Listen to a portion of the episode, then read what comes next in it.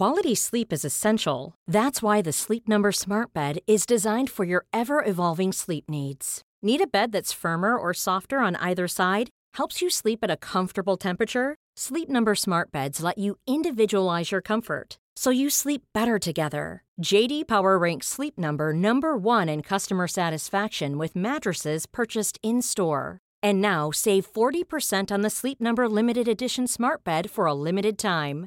For JD Power 2023 award information, visit jdpower.com/awards. Only at Sleep Number stores or sleepnumber.com.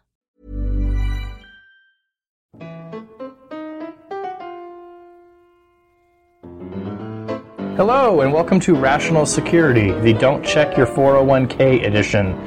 I'm Shane Harris of the Daily Beast. I did check my 401k yesterday, but I hadn't checked it in like sorry. I hadn't checked it in like a year and a half, so it was definitely up. Okay, so a friend, Ignorance is bliss. a friend of mine pointed out that what all this means is that stocks are on sale. Stocks are on sale. This is where you should invest now. Yes. Exactly. Yes, what, what, what people call a correction is also called a buying opportunity. Exactly, exactly. One person's misfortune is another's gain. Um, we're going to be talking about uh, that. This uh, the well, actually, we we could say the slump in the Dow, but as we talk on Tuesday morning, um, U.S. stocks have rebounded 300 points. So uh, I'll be talking about uh, this global economic correction slash crisis slash panic with, as always, my good friends. Uh, Tamar Cofman Wittes and Ben Wittes. Hello, guys. Hi. Hello. Um, that is actually going to be our first up on the wordplay today. Uh, could China's economic freefall affect U.S. national security? We're going to chew that over. Um, also, what does international law have to say about Russia's invasion of Ukraine? And the Secret Service gets upset when a drone flies near President Obama while he's playing golf. Plus, in object lessons, countering violent extremism with barbecue. Who knew? You knew, and you're about to find out. Um, okay, but getting back to this sort of the, to the economic fruitful issue. So, for anybody who hasn't been, you know, paying attention, uh, which is going to be no one among our readers, obviously, or our listeners, um, uh, massive stock slump in China, uh, government devaluing of its currency, um, setting off sort of a global panic that led to a major drop in U.S. stock markets and European markets as well. But now this morning things are kind of bouncing back, except in Japan And in China. And in China, Another 7% loss today in China. well, they're bouncing down. They're, they're bouncing back everywhere else. They keep going down in China. Yeah, China is sort of you know continuing a downward spiral. Um, and we can sort of talk about some of the, uh, you know, maybe the precipitating factors of that. Uh, but we're national security experts here about to chime in on economic policy. Uh, and what struck me, and I'd love to know what you guys are making of this whole event too, but on a number of particular questions, one of which, uh, you know, Chinese President Xi Jinping is coming for a big, much anticipated visit in September. Um, is the White House happy that he is coming here while he's on the ropes? How does that help us vis-a-vis all kinds of other negotiating positions, or does that not really matter so much? And then a related question I had too was, now that the Chinese economy is slumping dramatically in this way, does it give them more of an incentive to hack U.S. companies and steal trade secrets and conduct economic espionage um, against the U.S.? But why don't we start with the whole notion of, you know, the Chinese president comes to town in a moment of crisis, presuming he is still going to come. And Tamara, what do you what do you think? I mean, diplomatically, foreign policy, what is it? How does that change the backdrop for these talks, if at all? Well, look, it's a little bit tricky um, because on the one hand, uh, the United States might feel that it has a little more leverage, at least um, in terms of positions going into the talks. Uh, world leaders sit together on the assumption that each of them is managing their own stuff. Um, and they rely on one another to manage their own stuff. And so if there's evidence the leader isn't doing that, it gives the other side a little more space to say, hey, you know, we have some concerns about the way you do business. Um, but I think the, the real challenge for the administration, and frankly for the Chinese in these talks, is that everything that's happened with the Chinese economy and global stock markets over the last few weeks um, reminds us of how interdependent we are. Um, and that Donald Trump's been reminding us of that too lately. well, and precisely. So, you know, the Republican candidates are having a field day, um, blaming the Chinese stock market crash on President Obama. What they're really upset about is the fact of globalization. Right, right. Um, Which is shocking that they would be seemingly upset by that. Well, Donald Trump in particular, perhaps. Doesn't he have like casinos in Macau or something, or like I mean, a property think that's in China? Sheldon Adelson. Yeah. Oh, that's yeah. Sheldon Adelson. Um, so, you know, it's a chance for Obama to show America's strength relative to the country that's often named as its main competitor internationally as a success story. China isn't looking so much like a success story right now. Um, on the other hand, um, that interdependence is something none of us can get away from. Democrats often like to run by saying globalization can be good for us because we can lead it. Um, and I think this is one of those times where we don't necessarily have control over it. So I don't think the, I, I think there's everything that, that Tamara just said is right, but I think the big flashpoint danger here is probably not, as you suggested, in increased cyber espionage. I think the Chinese have enough incentive to do that anyway. Right. Uh, I think the big danger is uh, for in the South China Sea, you know, where you know countries have a long history of uh, detracting attention from economic crises or downturns uh, through nationalist sort of chest thumping exercises, and the Chinese are rather good at that these days, and they spend a fair bit of time doing it. And I could really see, you know, something happening in the South China Sea by way of, you know, turning some of this energy that's now being directed toward economic anxiety into sort of nationalist, uh, you know, fervor and, you know, provoking a confrontation with Vietnam or the Philippines or Japan or Or the unpredictable effect of the current tensions on the Korean Peninsula. Right. You know, which I don't think the Chinese necessarily instigated, but they're certainly um, having to deal with, as is the United States. Right. It seems, uh, I was going to say, it seems to me too, like, and we can, like that, that anxiety, that concern seems valid given who is the president in China right now and given the government's, you know, tendency towards more central control, more sort of nationalism, or maybe a new kind of breed of nationalism and anti-corruption.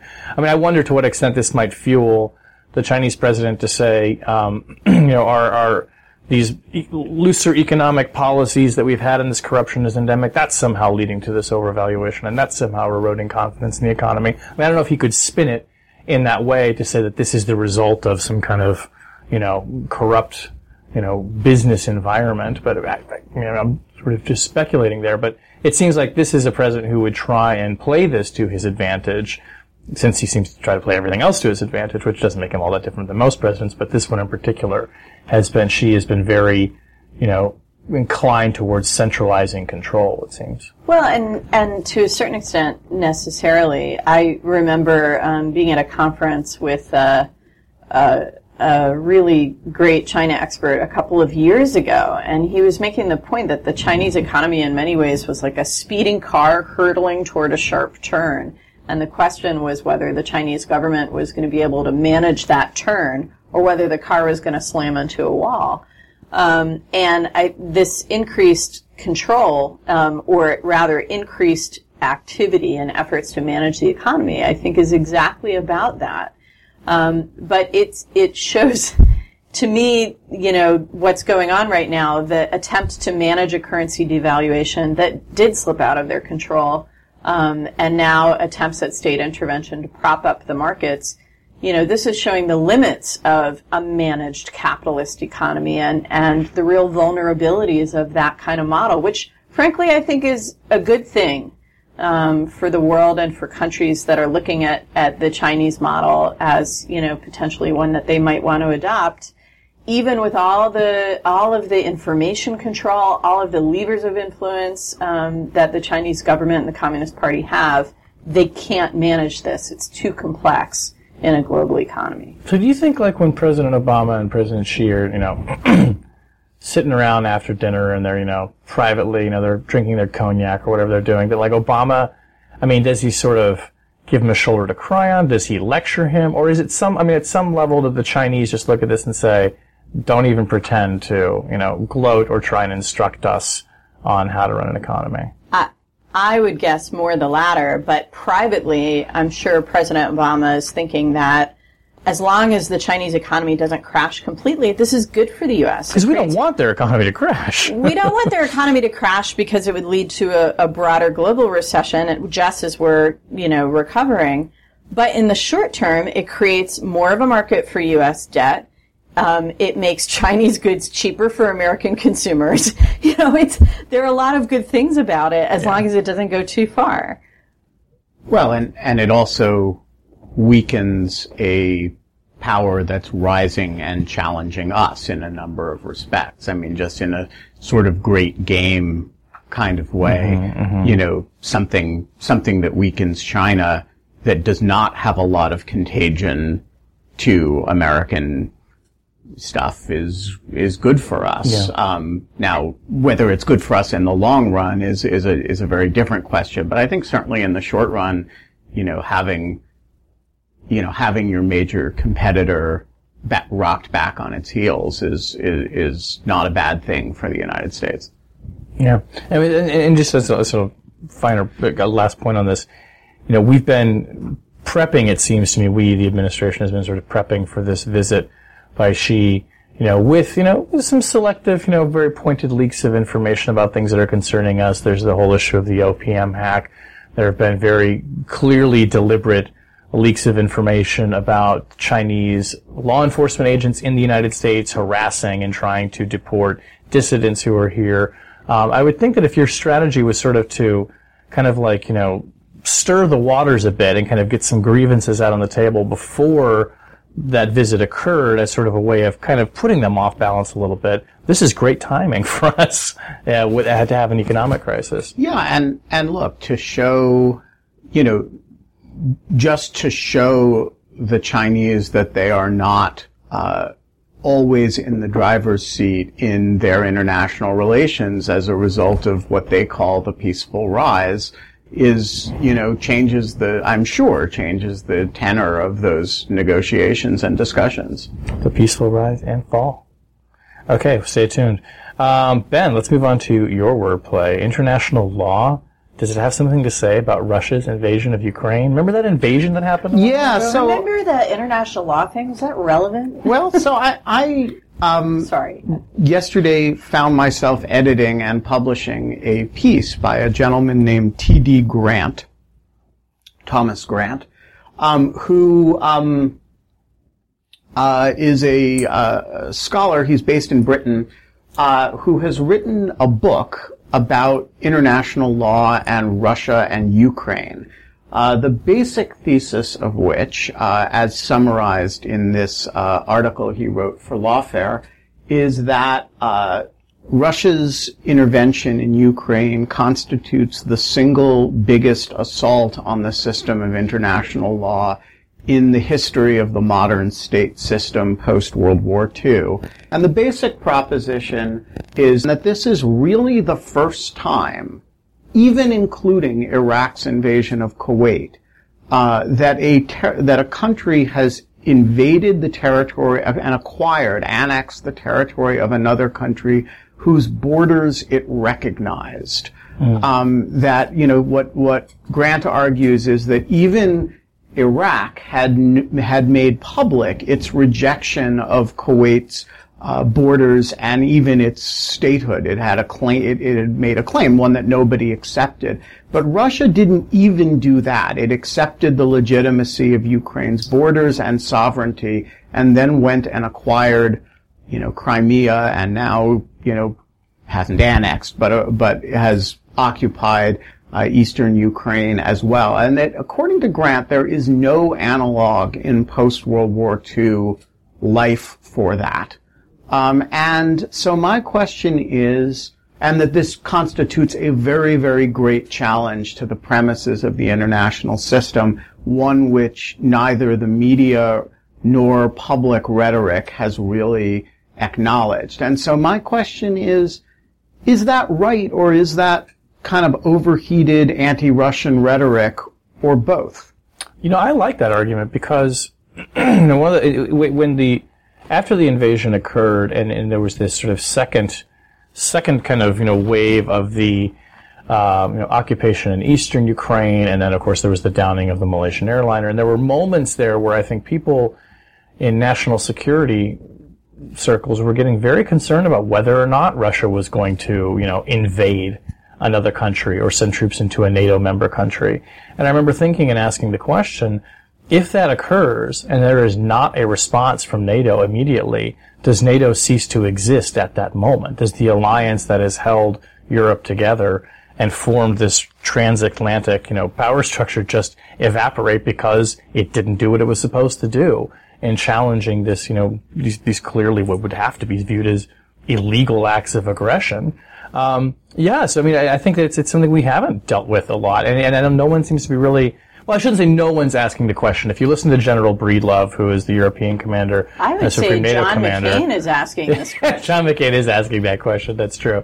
I mean- but I like this argument. Yeah, It's sure. you know what it's it might be it might be a correct argument as far as international law goes, and so the question, as you just posed it, Shane, is why aren't people talking about this more?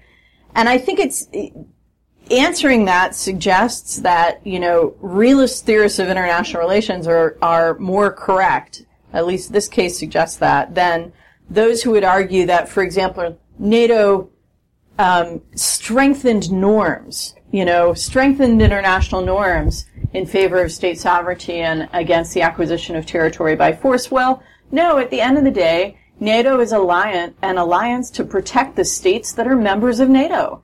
And guess what? Ukraine's not a member of NATO, and the NATO members in the face of this crisis decided they didn't want to make it one because Yeah. they didn't want to take on the hard responsibility of defending Ukraine's sovereignty. And so NATO isn't operating as anything more than a, a realist alliance of mutual defense for its members. It doesn't have any broader normative effect that sticks. Hmm. And that I think is an important challenge to those who would argue that, you know, these norms somehow, um, over time get, you know, get, become more, uh, influential on state behavior. The other thing that I think it's it's worth thinking about, just in terms of the broader public or political understanding of what's happened in Ukraine, is that it might be in the U.S. or in Europe, in Western Europe, that Ukraine is somehow subconsciously still seen as part of the Russian sphere of influence. It became independent not that long ago in the scheme of international politics, and so you know, whatever its earlier history may be, it was part of the Soviet Union. And so, you know, in, at some subconscious level, maybe Western publics um, are okay with the idea that Russia still gets to have that kind of role in Ukraine. But presumably not about the Baltics, right? The Baltic states, which are NATO members and which we somehow feel differently about because they were, you know, annexed illegally by the Soviet Union Well, post and not only that, but at least here in the United States, um, commitment to the Baltic states has not only to do with that history, but with the impact of diaspora politics in the U.S. You know, members of Congress who have um, Baltic state diasporas in their in their the, the great uh, Latvian lobby. No, there, there in in some members' districts, including you know one Michigan congressman for whom I worked. Uh, this was really important, and you know the the uh, U.S. non-recognition of the usurpation of the Baltic states was about geopolitics, but it was also about domestic politics. So my question is, is this, does it matter? I mean, so Grant argues this in the language of international law and the, you know, the sort of almost the spiritual value of the state system under the UN Charter, uh, and, you know, sounds a lot to me like, uh, you know, Palestinians who, you know, argue, who argue about, you know, occupation not in the language of, you know, what a right or equitable answer or what a negotiable solution to the Palestinian-Israeli conflict would look like, but in the language of, you know, some sort of strict interpretation of U- relevant UN resolutions are. And my question is, is he just as unrealistic as those Palestinians, or is there something different about it when you're talking about bit different in either direction when you're talking about big states confronting one another, um, and y- you know the biggest rule of them all at issue. Well, I, I mean, number one, there's a difference between a normative argument, which is what the Palestinians are making, and an analytical argument, which is what he's making. Um, well, no, he's making a pretty strong nor- I mean, his argument is is if you do not do something about Russia's aggression against Ukraine, the state system will fall apart. Okay, but that that is the argument of somebody who believes that international norms matter. That's it, going back to what I said earlier about realists versus liberal conceptions of of world politics here. A realist would respond to him by saying, "No, actually, those international norms have never really mattered. What matters is power. And if you put power behind the protection of norms, then the norms matter. Um, so no, the international system won't fall apart." Um, because the norm of state sovereignty was only ever something that was enforced by states that could enforce it. Well, is that maybe even are we, are we, asking the question in the wrong way? I mean, so if we're talking about sort of the the, the normative aspects of it, what about just the sheer you know real politics of this, which is that we stood by while Russia annexed you know another country and fired off missiles that downed a passenger jet that killed 300 people.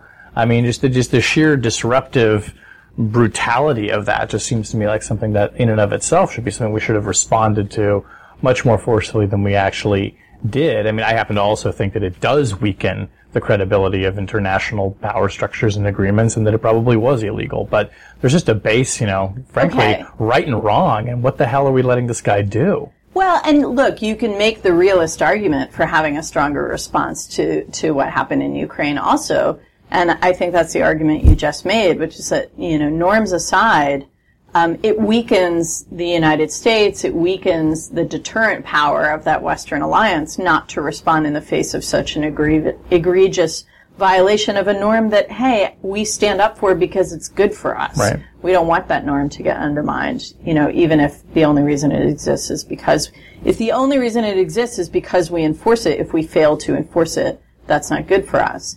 So yes, I think whether you're looking at it through a norm, you know, an international norms lens or a realist lens, um, the United States does not come off well in terms of its response to this crisis. But I think, you know, what's really striking here is the the weakness of the European response. They seem to have the most at stake, whether you look at it normatively or in power terms, and they're the ones who acquiesce to this. At any rate, I commend uh, this article. Some people will disagree with it on a number of grounds. Some people will find it very compelling. Uh, but Thomas Grant's article in Lawfare, Russia's invasion of Ukraine, what does international law have to say, uh, is uh, worth worth a few minutes of your time. Right. All right. Tamara, let's move on to your wordplay. Sure. Your well, airplay. My my airplay, my wordplay about playing around in the air. Um, so news broke this week of uh, an incident in which President Obama was playing golf down in Florida, and it turns out that somebody was flying a drone nearby the golf course, and the Secret Service got very upset about this. Can No, you believe it? That there was a drone watching the president play golf, and they called the FAA and.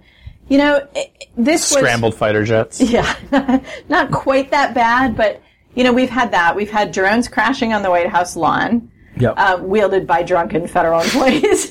We- We've had, you know, fingertip-sized drones that you can stow in your pocket. We have drones delivering medical supplies. We have American companies promising drone-based delivery systems for your goods to arrive at your doorstep instantly after you click purchase. And it just and, and this week also we've had pilots complaining as they're trying to take off and land at local airports that drones are getting in their flight path. Yep. And it just makes me wonder whether this whole domestic drone thing is well beyond the realm of federal control. Are we just there are too many people out there with too many of these very cheap, easy to deploy devices that they are almost unregulatable at this point. I think that as of right now, I would say yes. That seems to be the case. In fact, I heard uh, uh, I forget which program it was the other day, but the um, the FAA administrator was on being asked these very questions about, you know, pilots complaining that, hey, these drones are flying in our way. And we should emphasize too, even if they're very small drones, if one of those goes into an engine, it's like a bird strike. I mean, you could crash a plane. Yeah, Canada you know, Goose, drone, same Same diff, Bad right? You know, it's, you know, and hope that Sully Sullenberger is aboard. Um, but yes, I mean, I, but it seems to me that, um, uh, where was I going with this? Oh, the FAA administrator talked about, well, we're looking into things like should we put numbers on them or should we put technology on them? And I thought to myself, wait a minute. Weren't you supposed to have the plan for incorporating these into the airspace in about in right about now, September 2015, wasn't it? I think it's December 2015. yeah, but it's like it's, this year. It's coming up yeah. very soon. Just in time for the Christmas shopping season. Exactly. And frankly, I mean, we've been talking on this show, you know, for, for months about, you know, drones and getting people like Raytheon to send us drones. Raytheon should send us a drone, uh, and buying them on Amazon. And, you know, it's Operation Barn Door here. I mean, they're, they're out there. And, and it seems to me now that, you know, how are you going to practically enforce at the sort of hobbyist level this kind of thing. I mean, I think it's uh, why attention is being drawn to these stories of people shooting down drones that are flying over their backyard, and some states sort of asking the question like, "Hey, why shouldn't you be able to, if, if, if there's an unauthorized aircraft, you know, that's not federally regulated flying over your backyard, why can't you shoot it down?" Yeah. So I want to point out that both this question of what your rights to shoot down drones are and the specific question of the drone flying too close to the president are both questions that Gabriella Blum and I treat in the future You of are just. Mr. Logrol today. Yeah, um, Yeah, and, th- and this was not a plant, I assure you. I would also like to point out that Raytheon has entirely fallen down on the job of sponsoring rational security and sending us a drone. Uh, just, uh, but look, here's the basic problem. And Raytheon, look, we're good at log rolling. Yeah, So we are. Totally good at log rolling. You know, you guys are missing the ultimate advertising opportunity. I have a beautiful speaking voice for Stamps.com, you know, uh, uh, uh, Spaghetti the Casper wall mattresses, productions.com uh, and Harry's Patriot missile. Um, anyway, here's the basic problem. The basic problem is that we are turning uh, an FAA model, uh, which is a model of very few licensees to fly, with very, very strict licensing and regulation um, over very few actors, into an interstate highway model where you know just about anyone can can get into the skies and fly with very light regulation and an assumption that there are going to be more accidents. Uh, you know, our general rule in the air has been that the proper amount of accidents is zero. Our general rule on the roads has been that the proper amount of accidents is plenty, uh, and you try to keep it to a minimum. And so the question is, can you turn one model into another without changing the expected death and accident rate by uh, I think the technical term is a whole boatload. And I think the answer is probably not. Um, Wow. Well, if that's the world we're entering into, where you know my neighbor down the street can lend a cup of sugar to the neighbor around the corner by flying a drone over my house, um, I can tell you I'm going to be building the laser air defense array. Because those of you who follow me on Twitter know already that I can't stand the low flying helicopters that plague my neighborhood in Yeah.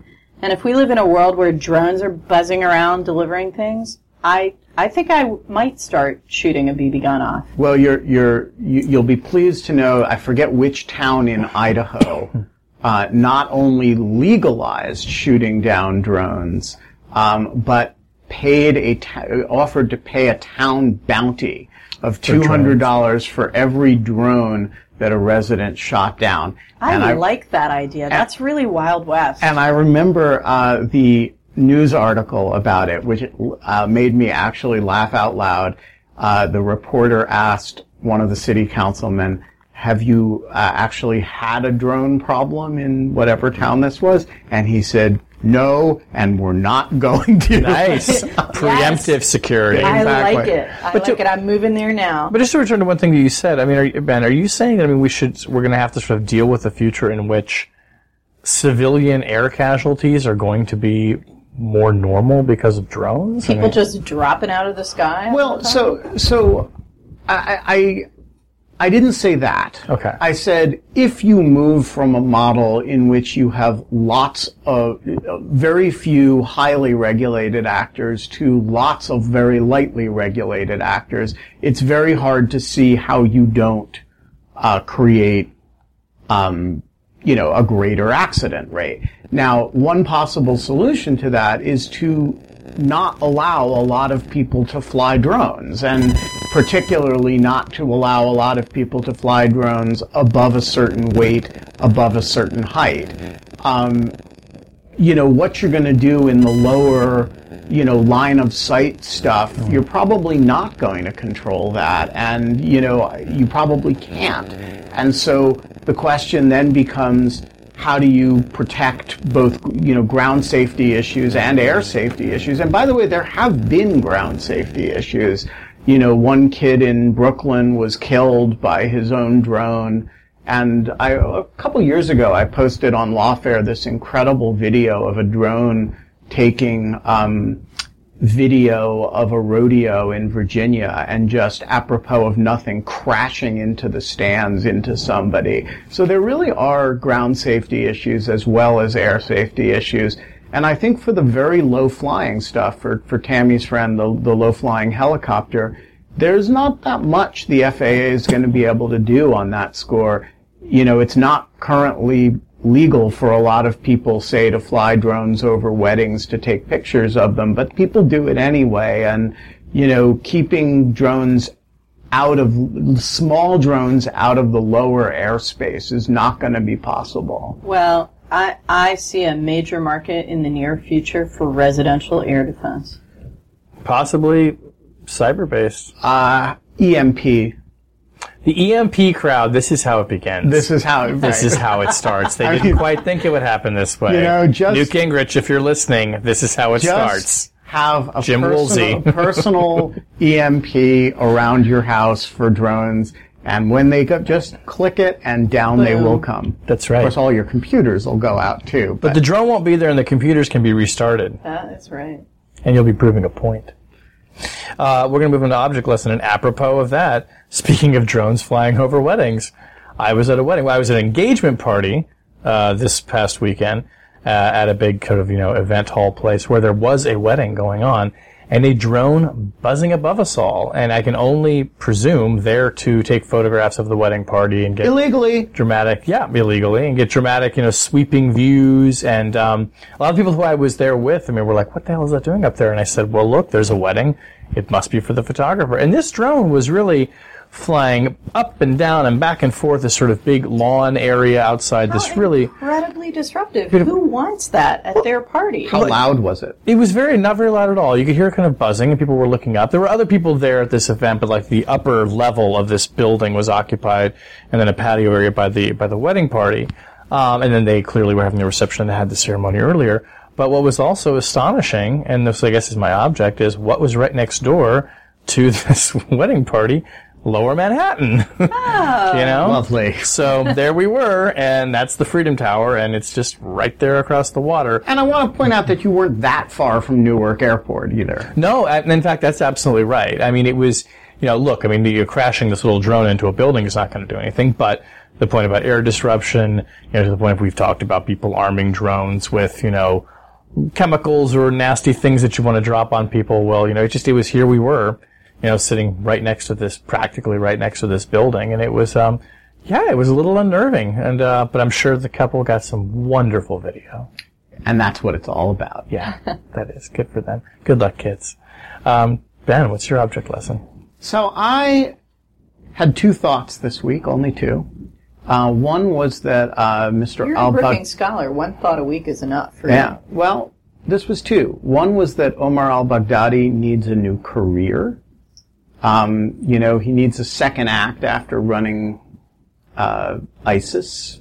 Um, You don't think he'll become an antiquities dealer? uh, he's apparently already done that. Um, and then the second was prompted by uh, reading a wonderful article in the Daily Beast about Oh, I've heard of that. about the uh, publication. about how brutal and awful the Black Panther Party of self-defense actually was, and you know how we've romanticized it, but that it was actually uh, a, a pretty vicious, murderous organization.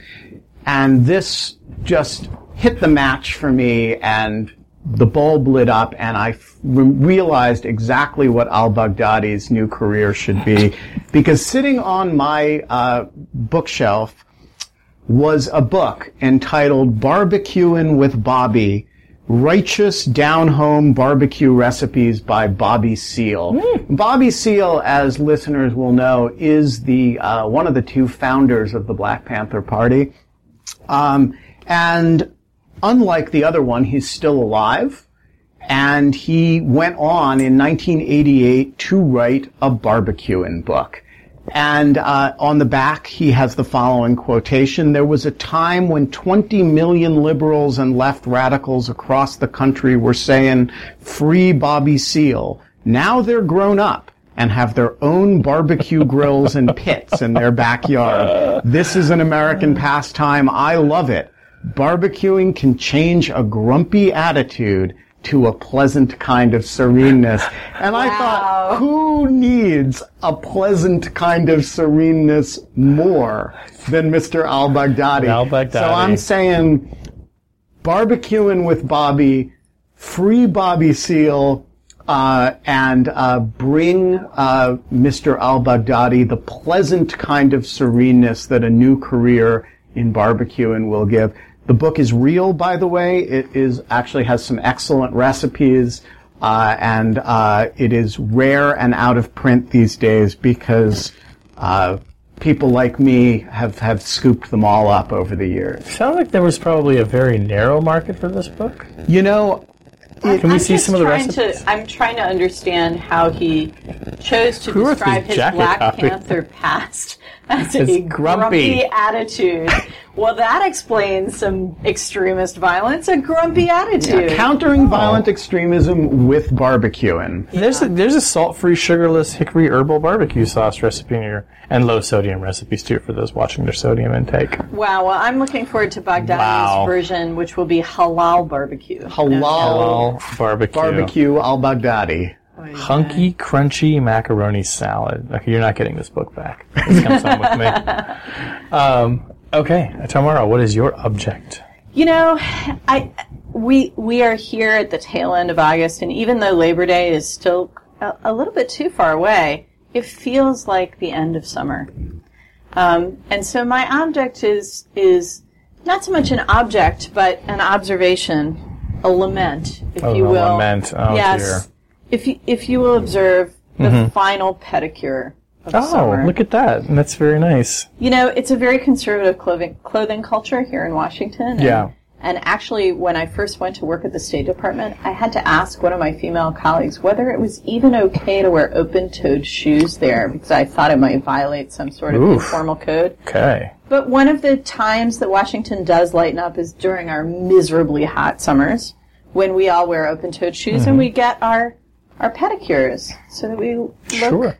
You know, polished in our open-toed shoes. So this is my final pedicure of the summer, I think, and Yeah. and uh, a mark of the end of the season. And what a way to go out too, because it is a glorious week in Washington. Like we have been actually a fairly, all things considered, not a bad summer. not a bad I summer, agree. and this week is is quite wonderful, um, and, and probably a great time to try out some uh, barbecue recipes Barbecue and not Bobby. check, and not check your 401k. That's right. Well, I think right. we know what we're doing this weekend. I think we have a weekend plan.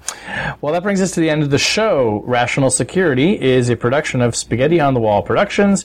Of course, you can find links to other show pages at spaghettionthewallproductions.com. You can follow us on Twitter at RATL Security. When you download the podcast or subscribe from iTunes or any of your favorite podcasting apps, please, please, please leave us a rating uh, and a message and tell your friends. Tweet about us, share us on Facebook, let people know where they can find the podcast too. Rational Security is edited by Jen Powell. Our music this week was performed by Xi Jinping and the Baghdadi Barbecue Blues Singers. oh, nice. Good one. That I would go hear. I would go to that concert. Uh, no, of course, as always, our music is performed by Sophia Yan, who I'm sure has a few very good barbecue recipes of her own. Uh, I'm Shane Harris on behalf of my friends Tamara Cofman Wittes and Ben Wittes. Thanks for listening, and we will talk to you next week.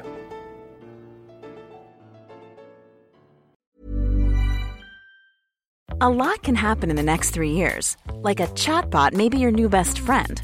But what won't change? Needing health insurance. United Healthcare Tri Term Medical Plans are available for these changing times. Underwritten by Golden Rule Insurance Company, they offer budget friendly, flexible coverage for people who are in between jobs or missed open enrollment. The plans last nearly three years in some states, with access to a nationwide network of doctors and hospitals. So, for whatever tomorrow brings, United Healthcare Tri Term Medical Plans may be for you. Learn more at uh1.com.